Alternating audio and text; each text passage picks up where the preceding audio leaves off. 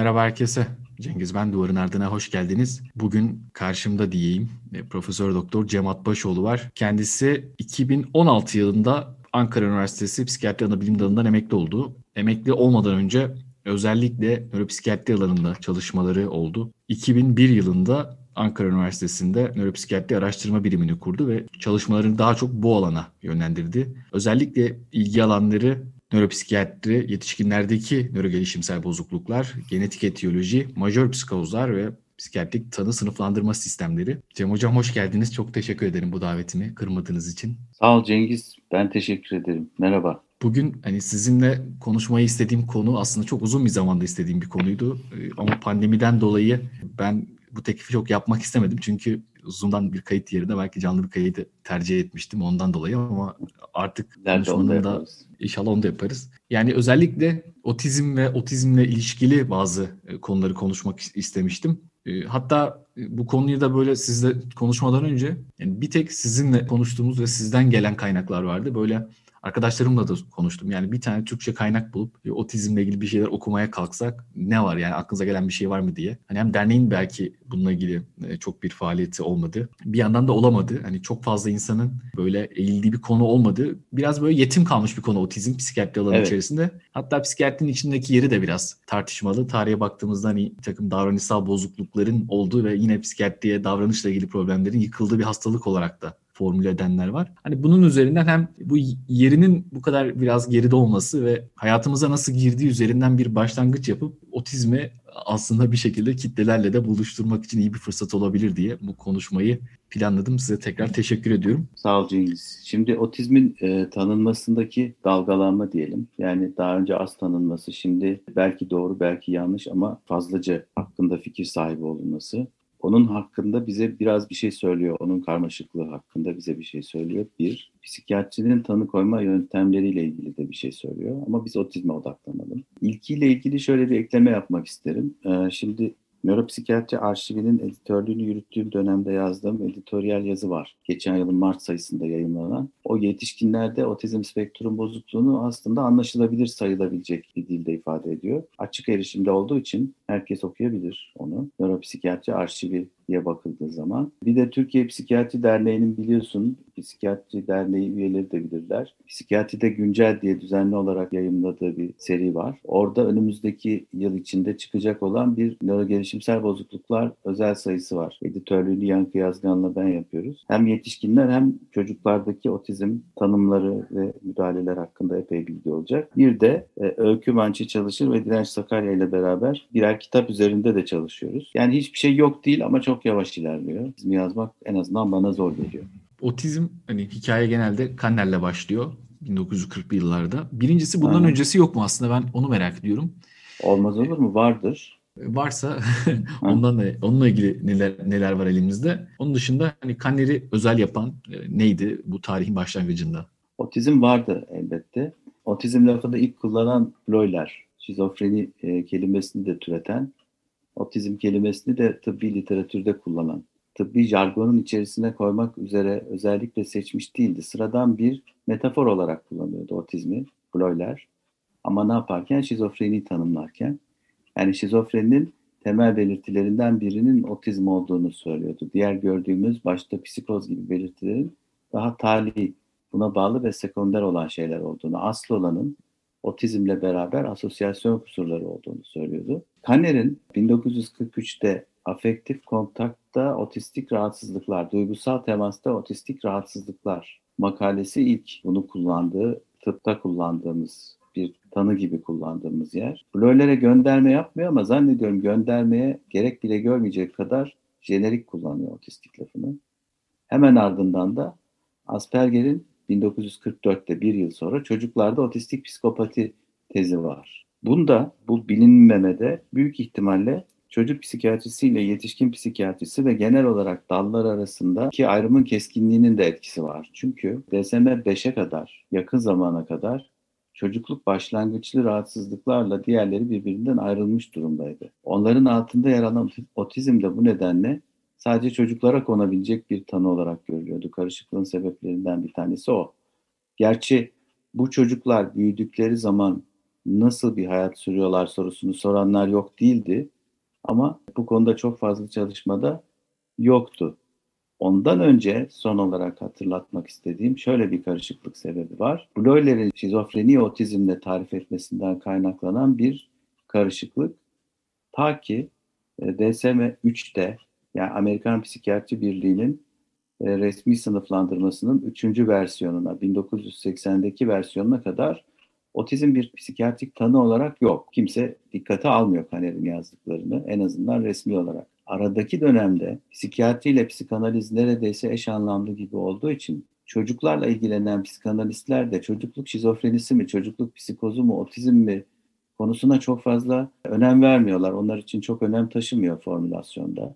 Asıl olan psikodinamik formülasyon ve semptom gelişimini anlamak olduğu için geçmişteki çocukluk şizofrenisi, çocukluk psikozu, otizm birbirlerinin yerine kullanıla gelmişler ve şizofreniden ayrı bir psikopatoloji olduğu Kaner'in vurgusu ancak Rutter'ın ve Wing'in birazdan sözünü edebiliriz çabalarıyla 1980'de mümkün oluyor. Otizmin tanımında geçmişten beri mevcut olan özelliklerin başında otizm geliyor. Pek çok deskriptif psikiyatrik, betimsel psikiyatrik tanıda olduğu gibi. Yani otizm nedir? Otizmin görüldüğü rahatsızlıktır. Otizmle kastedilen şey de içe kapanıklık anlamında değil sadece, karşılıklılığın eksik olması. Yani sosyal interaksiyona, etkileşime kapalı olmak. Bu annesi yüzüne baktığı zaman kafasını çeviren çocuktan yakın ilişki kurulmaya çalıştığı zaman oradan hızla uzaklaşmayı tercih eden kişiye kadar utandığı için değil, rahatsızlık duyduğu için veya ne yapacağını bilemediği için böyle bir kişiye kadar değişkenlik gösterebilir. Şiddet bakımından bunun üzerinde etkili olan çok fazla etmen vardır. Zeka ile öğrenmek, destekleyici bir ortamda mevcut olmak veya olmamak, değişikliklere adapte olma becerisi gibi. Yani şunu baştan söylemiş olayım. Otizmin hiçbir belirtisinin hayat boyu sabit kalan e, ve aynı biçimde tezahür eden şeyler olmayabileceğini ve çevresel etmenlere ve kişinin kendi başka alanlardaki kapasitelerine göre zeka gibi, duygularına açık olmak veya düzenleme becerisi gibi değişkenlik gösterebileceğini, hayat boyu aynı kalmayacağını baştan belirtmiş olalım. Ama esas belirti otizm, sosyal karşılıklılığın ve interaksiyonun eksik olması. Bunun dışında yine belirtilerle ilgili bir başka özellik, sayacağım diğer belirtilerle otizm arasındaki ilişkide her birinin birbirini arttırarak, pekiştirerek ve birbirine yol açarak arttırıyor olması. Yani belirtiler bir arada bulundukları gibi birbirlerine yol açma ihtimali de olan belirtiler. Söz gelimi, karşılıklılık eğilimi az olan bir çocuğun sosyal öğrenme konusunda da eksikleri olması kaçınılmaz olduğundan ilerideki sosyal ilişki güçlüklerinde doğuştan mevcut olan bu sosyal karşılıklılık eksikliğinin bir rolü var. Ama öte yandan sosyal ilişkilerdeki uygunsuzluk, eksiklik veya ne yapacağını bilememe, karşıdakine göre, sosyal kontekste göre konuşmasını ve davranışını ayarlayamama da ayrı bir belirti olarak mevcut. Buna da komünikasyon zorlukları diyor resmi tanım. Gerçekten iyi bir ifade. Lisandaki güçlük otizmle çok ilişkilendirildi. Otizm spektrum bozukluğunda bulunan birçok çocukta konuşmanın geç başladığı, bazen erken başladığı ama sonradan gerilediği, bazen erken başlayıp yaşına uygun olmayacak kadar kompleks, mükemmel izlenimi veren bir konuşma olduğu fakat sadece belli bir konuda konuşurken, gerçeklerden konuşurken böyle olduğu, sosyal ilişkide böyle olmadığı gibi tarifler var. E şimdi lisan gelişiminin gecikmesi veya konuşmuyor olmak otizm için şart olan bir özellik değil ama tıpkı epilepsi gibi, zeka gerilikleri gibi bazı otizm türlerinde lisan gelişiminin olmayışı veya geç oluşu da ek bir özellik olarak karşımıza çıkabiliyor. Bunun dışında diğer bir özellik kısıtlı ve yineleyici davranışlar. Yani aynı şeyleri yineleme davranışları. Bu davranışları yineleme eğilimi hep aynı türden yemeği yeme, hep aynı giysiyi tercih etme gibi daha kompleks şeyler olabileceği gibi davranışı yineleyerek yatışma eğilimi, sallanma, öne arkaya sallanma gibi şeyler de olabilir. Tekrarla gelen bir yatışma diye özetlenebilir. Bir başkası da bu özel ilgi alanlarının getirdiği doyumun yüksekliği. Bütün psikiyatrik belirtiler gibi bunları da tabii ki bir kontinüum üzerinde düşünmeliyiz. Hepimizin özel ilgi alanları daha çok ilgilendiği şeyler var. Ama otizm spektrum bozukluğunda bunun başka alanlara engel olacak veya işlevi sosyal olarak beklenen işlevi düşürecek kadar yoğun olabildiğini görüyoruz. Sadece koleksiyonculukla uğraşmak, sadece az bilinen bir lisanı öğrenmeye çalışmak veya tuhaf olmasa bile bütün vaktini alacak kadar bütün gün matematik problemi çözmek gibi olduğunu görüyoruz. Hep yatışmaya yönelik, yinelemeye yönelik şeyler. Bunun dışında bir başka temel özellik de ben bunun oldukça temelde bir özellik olduğunu düşünüyorum. Duyumları işlemlemede ve algıya ve düşünceye dönüştürmedeki anormallikler. Nörobiyolojik karşılığı da en çok gösterilmeye müsait olanlardan bir tanesi bu. Algılardaki hassasiyet kimi zaman belli alanlarda kendini yeteneğin daha yüksek olmasıyla gösterebilir. Müzik kulağının absolut olması gibi resme yetenek ve görebilme gibi veya matematik veya fizik zekası gibi. Kimi zaman da rahatsızlık verecek şekilde sesten, kokudan ve uyaranlardan kaçınmayla kendisini gösterebilir. Saymakla bitmez örnekler, tezahürler. Onun için bu bununla şimdilik tanımı yapmış olalım. Evet hocam yani zaten hani literatürde genellikle e, hani onu psikotik bozuklukların içinde bir yerde değerlendirmiş. Şimdi otizmi yeniden öğrenen insanlar bu birlikteliği de biraz garipsiyor. Mesela ben hani neden bu ikisini bu kadar yan yana koyduklarını düşündüğümde biraz şaşırmıştım.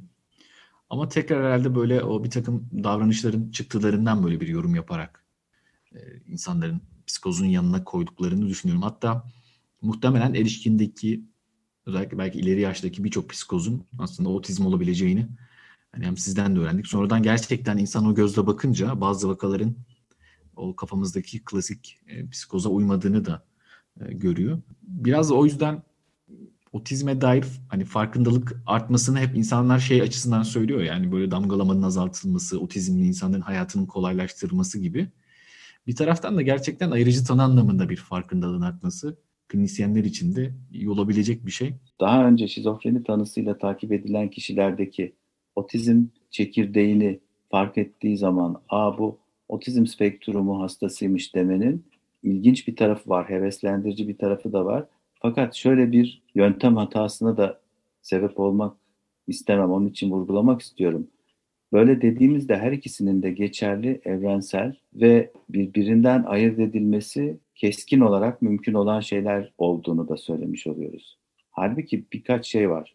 Birincisi zaten klinik tanımlarında birbiriyle örtüşen özellikler var. Sosyal içe çekilme gibi, başkalarıyla ilişkide sosyal becerilerdeki eksiklik gibi, otizm spektrumunda rastlanabilecek psikoz belirtileri gibi, davranıştaki uygunsuzluğun, deliliğin prototipi olan uygunsuzluğun kimi zaman otizm spektrumunda gayet açık bir şekilde ortaya çıkabilmesi gibi.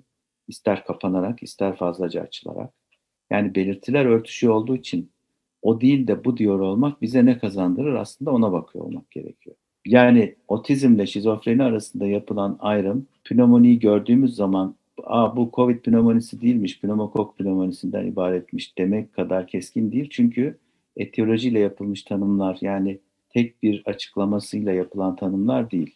Ancak şizofreni tanısının çok bulanık fakat o bulanıklık dikkate alınmadan kullanılan bir tanı olmasından ötürü epeyce fazladan konuyu olduğuna şahit oluyoruz. Bu şimdilik otizm spektrumu için yok ama ileride eğer çok popüler olur da e, hele ilaç tedavileri vesaire geliştirilerek çaresi bulundu filan diyerek girişimler artarsa ve yatırımlar artarsa bu konuya o zaman orada da bir bulanıklık ortaya çıkabilir. Yani hiçbiri evrensel ve kalıcı değil. Tanıyı koyuyor olmanın ne faydası var? Bir onu söylemek istiyorum ben aslında. Yani hep şu şu şu tanılarla izlediğimiz vakalar aslında otizm spektrum bozukluğu olarak ele alınsa daha iyi olmaz mı dediğimizde ne işe yarıyor? Bir tanesi şu. Otizmin şiddet bakımından birbirinden farklı olan bir spektrum olduğunu düşünmek lazım. Ağır vakalarda genel tıbbi duruma yani sendroma, kalıtsal olabilen veya kalıtılabilir olabilen durumlara bağlı ve pek çok başka tıbbi rahatsızlıkla seyreden türler var. Burada hem etiyolojiyi açıklamanın yani sebep olan başka bir tıbbi rahatsızlığın bu tabloya sebep olduğunu açıklamanın kişi ve aile üzerinde çoğu zaman olumlu etkisi var. Hem eğer önlenebilir bir sebebi varsa ona göre önlem almak diyelim fenilketonürdeki gibi veya aileye genetik danışmanlık sağlamak gibi. Bu değilse dahi sebep olan otizm spektrumuyla birlikte sık ortaya çıkan tıbbi rahatsızlıklar var. Bak şizofreni veya başka psikiyatrik bozukluklar için tarif edilen diğer tıbbi rahatsızlıklar genellikle yaşam tarzı ve ilaç yan etkileriyle açıklananlar bildiğimiz gibi. Obezitedir, işte hareket bozukluklarıdır falan. Fakat otizm spektrum bozukluğunda yan etki niteliği taşımayan, hayat tarzıyla ilgili olmayan doğrudan birlikte görülen romatolojik hastalıklar, bağ dokusu hastalıkları başta olmak üzere rahatsızlıklar var. Onlara karşı hekimin uyanık olması için de bu tanıyı biliyor olmanın faydası var. Son bir şey daha söylemek istiyorum faydasıyla ilgili olarak bu tanının. Bura e, bulanık bir tanı olmadığı için yani tedavilerle veya tamamen medikal modelle ele alınıp da yan etkilerle ve stigmayla çok fazla kafa karışmamış durumda olduğu için daha karşılıklılık kurarak psikoterapiyle müdahale edebileceğimiz bir imkanımız var otizm spektrum bozukluğunda. Aile müdahalelerine çok daha fazla imkan var. Bir de en en son olarak söylemek istediğim bir tanının psikiyatride geçerli olduğunu yani koyarsak bu tanıyı bize ilerisiyle ilgili bir şeyler söyleyebileceğini, doğada mevcut olana en yakın olduğunu bize gösteren şeylerden biri iç tutarlılık. Bu ne demek? Belirtilerin genellikle birlikte bulunma eğiliminin yüksek olması demek. Yani A varsa B de var ve C de var dediğimizde bu birliktelik çok yüksek orandaysa eğer bu daha geçerli bir tanı diyoruz. Şizofreniye baktığımız zaman belirtilerin de özgül olmayışından ötürü bu iç tutarlılık çok yüksek değil esasında. Düşünsene şizofreni hemen her alandaki yetilerle, bilişsel becerilerle, melekelerle ilişkili bir semptom tarif etmiş bir rahatsızlık. Otizmde ise bu belirtilerin birlikte görülme ihtimalleri çok yüksek. Hocam siz belirtileri sayarken benim de üzerine düşündüğüm şeylerden bir tanesi. Yani mesela işte dönen cisimlere özel ilgi vardır diyoruz. Yani öyle e, hani belki kannerden gelen bazı ezberlerimiz oluştu. Hani onun çok kıymetli gözlemleri var. Yani ondan da bahsederiz birazdan. Mesela işte bir çocuk çamaşır makinesinin dönüşünü dakikalarca izliyor. Ya da kendi etrafında tekrarlayıcı davranışı defalarca yapıyor. Mesela neden bir insan dönen bir makineyi dakikalarca izler? Yani hani bunlar gözlemlerin bir şekilde hani artık bir belirti olarak kabul edildiği bir forma dönüşüyor. Ama bir taraftan da bu belirti neden varın hani, hani o belirtilerin fizyopatogenezini açıklamak da çok kolay değil. Ama daha çok böyle açıklama çabamızın olduğu e, rahatsızlıklar var. Mesela halüsinasyon niye olur diye sorduğumuzda kendimizce bir şeyler hani doğru yanlış söyleyebiliyoruz ya da sanrı niye olur diye dediğimizde. Ama mesela neden bir çocuk dönen bir çamaşır makinesini saatlerce izleyebilir diye düşünüyorum ben. Hani size sorayım bir cevabı var mı bunun? O kadar iyi cevapları yok. Olmasının sebebi de şu. Demin yineleme eğilimi yinelemeye ve yeknesak bir şekilde, tek düze bir şekilde mevcut olan uyaranlara olan düşkünlükten söz ettik. Buna çamaşır makinesini sürekli izlemek kadar tuhaf ve ilkel bir düzeyde ve daha çok çocuklarda görülen bir belirti olarak rastladığımız kişiler genellikle öznel yaşantılarını bize aktarabilecek kişiler olmadığı için çok fazla ayrıntı halüsinasyonlar örneğindeki gibi söyleyemiyorum. En azından ben söyleyemiyorum. Ama şöyle deneyimler de var. Buna benzer ve daha kompleks olan davranışları açıklayan, daha yüksek işlevli zekası iyi olan otizm spektrumlu kişilerin söylediklerinden bir çıkarsama yapılabilir. Birincisi bir tür büyülenme gibi. Yani Mesela resme düşkün olan birinin herhangi bir e, esere bakarken hissettiği doyum, bazen huşu, bazen sadece yatışma, bazen işte o zevkle gelen yatışma gibi bir niteliği var. Tekrarlamayı ve ödül sistemini uyararak bunu bir daha bir daha yapma isteğini ortaya çıkaran veya süresini uzatan da bu zaten. Yani dönüp dolaşıp daha yüksek düzeydeki hastalarımın da bana anlattığı şey onun getirdiği yatışma duygusu ve ödül sistemini uyarmaya devam etmek oluyor. Muhtemelen çocuklardaki ne de uyarlanabilir diye düşünüyorum. Peki hocam çok teşekkür ederim. Ben teşekkür ederim. Evet, buraya kadar dinleyen herkese de çok teşekkür ederim. Biz Profesör Doktor Cemat Başoğlu ile birlikte otizm konuşmaya devam edeceğiz. Bu mini bir seri olacak. Gelecek bölümlerde ünlü otizmli vakaları konuşacağız ve bu vakalar üzerinden özellikle otizmin zaman zaman nasıl romantize edildiğini, zaman zaman da bu vakaların nasıl farkındalık yarattığı üzerine bir tartışma yürüteceğiz. Ve bir sonraki bölümde de otizmle ilgili bir takım efsaneleri, mitleri konuşmaya çalışacağız. Umarım bu seriyi beğenirsiniz. Ve bu bölümü sonlandırmadan önce şu hatırlatmayı da yapayım. Bazı açık erişimdeki kaynakları da podcast bölümünün altına link olarak koyacağım. Buradan da okumalar yapabilirsiniz. Kendinize iyi bakın. Hoşça kalın.